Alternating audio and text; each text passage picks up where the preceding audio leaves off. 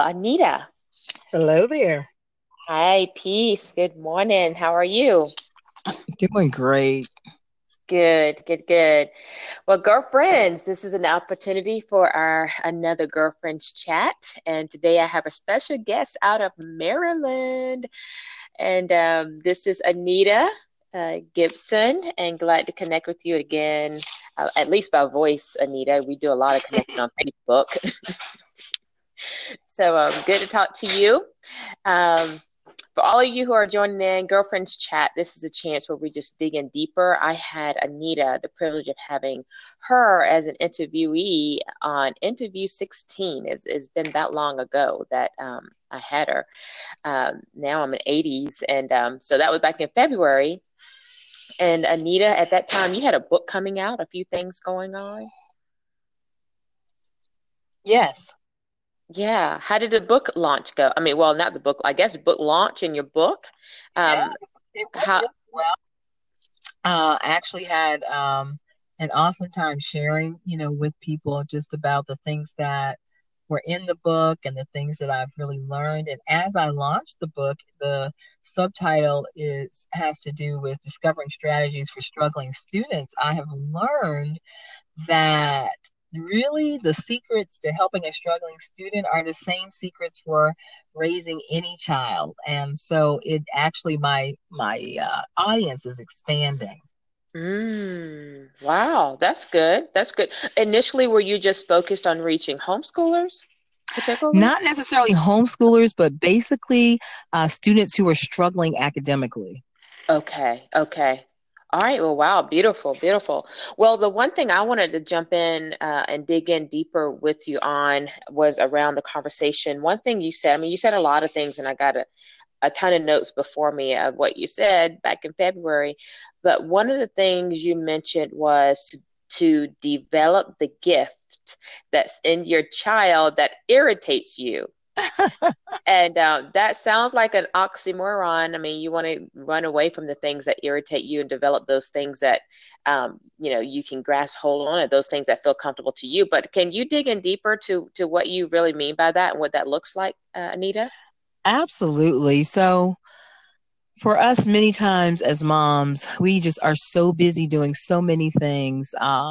And there are times when our children do things that are very irritating, and we really are working on trying to get them to stop doing that. Like, they talk a lot, and we're always trying to squash it, or trying to move them over to something else, or trying to get them to be quiet.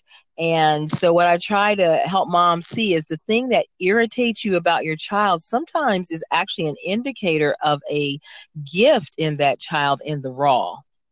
And so we don't really know that unless we have to kind of switch our perspective and re-look at that child again and begin to say, well, they're always talking. So there's something that God put in them that has them always talking. It's not a problem.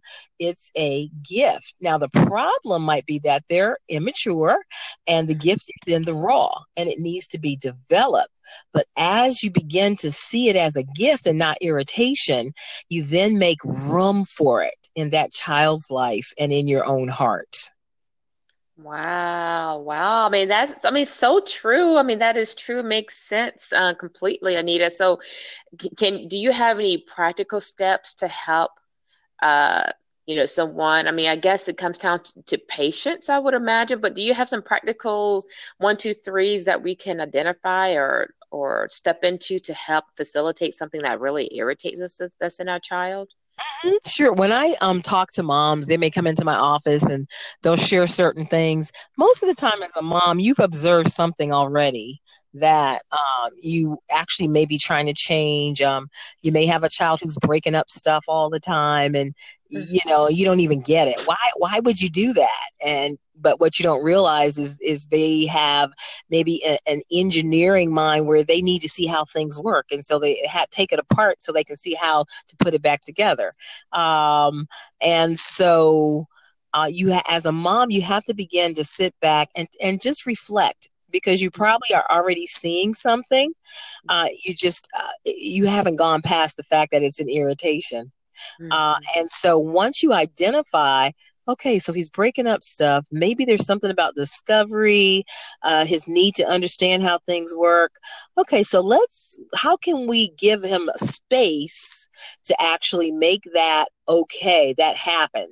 So maybe we can go to the thrift store and pick up some things that he can reverse engineer. He's free to break it up and see if he can put it back together and make it work. Of course, things that are safe. But then you give him, this is, maybe it's a box, and in the box, you're free to break all this stuff up and have fun, with it, and let us know what happens and if you got it to work, or, share your discoveries and what did you find out. So you create a space so that he stops breaking up your stuff, and then he still has the chance to exhibit that gifting, but in a way that's acceptable for the family. Wow. That's good. I took notes here. So I'm hearing 1, identify what it is. 2, then sit back and reflect on it. Yes. And then 3, give space for that place of discovery. And then 4, dialogue with them, to find out how it went or what did they think about it or what. So that's the 1, 2, 3, 4s of what you're saying. Yeah, and as you identify it and you begin to talk with them about it, you actually are starting to validate what that thing is. If you have a talkative child who loves to talk all the time, but you don't have the capacity to hear them, eventually they're going to find someone else to talk to. It's actually an honor that they trust you enough that with their thoughts and with the things that are in their heart. And so as you open up space and value that, and then maybe give them other places where they can get that out, because it can be overwhelming if it's just you that they're talking to, create a club for them of other students who like to talk, and some type of a debate or a speaking kind of a club. Then you honor who they are and you validate that what they're doing is valuable. Anita, you're so wise, very, very wise. And that all of that is really good. And for me, even as a mom, I've been a mom a long time now. My oldest is 22. But the thing is, even in all of that, just hearing some practical 1, 2, 3, 4 steps just helps in breaking it down, and just helps you, like you said before, busy moms, to slow it down and give them intentional attention to these things. Yes. So you're very, very wise. And all of you girlfriends, again, this is Anita Gibson, and had her on. You have to go back and listen to our interview on number 16. She is a life coach and an educational strategist, and she's already finished, homeschooling. Her children are grown adults.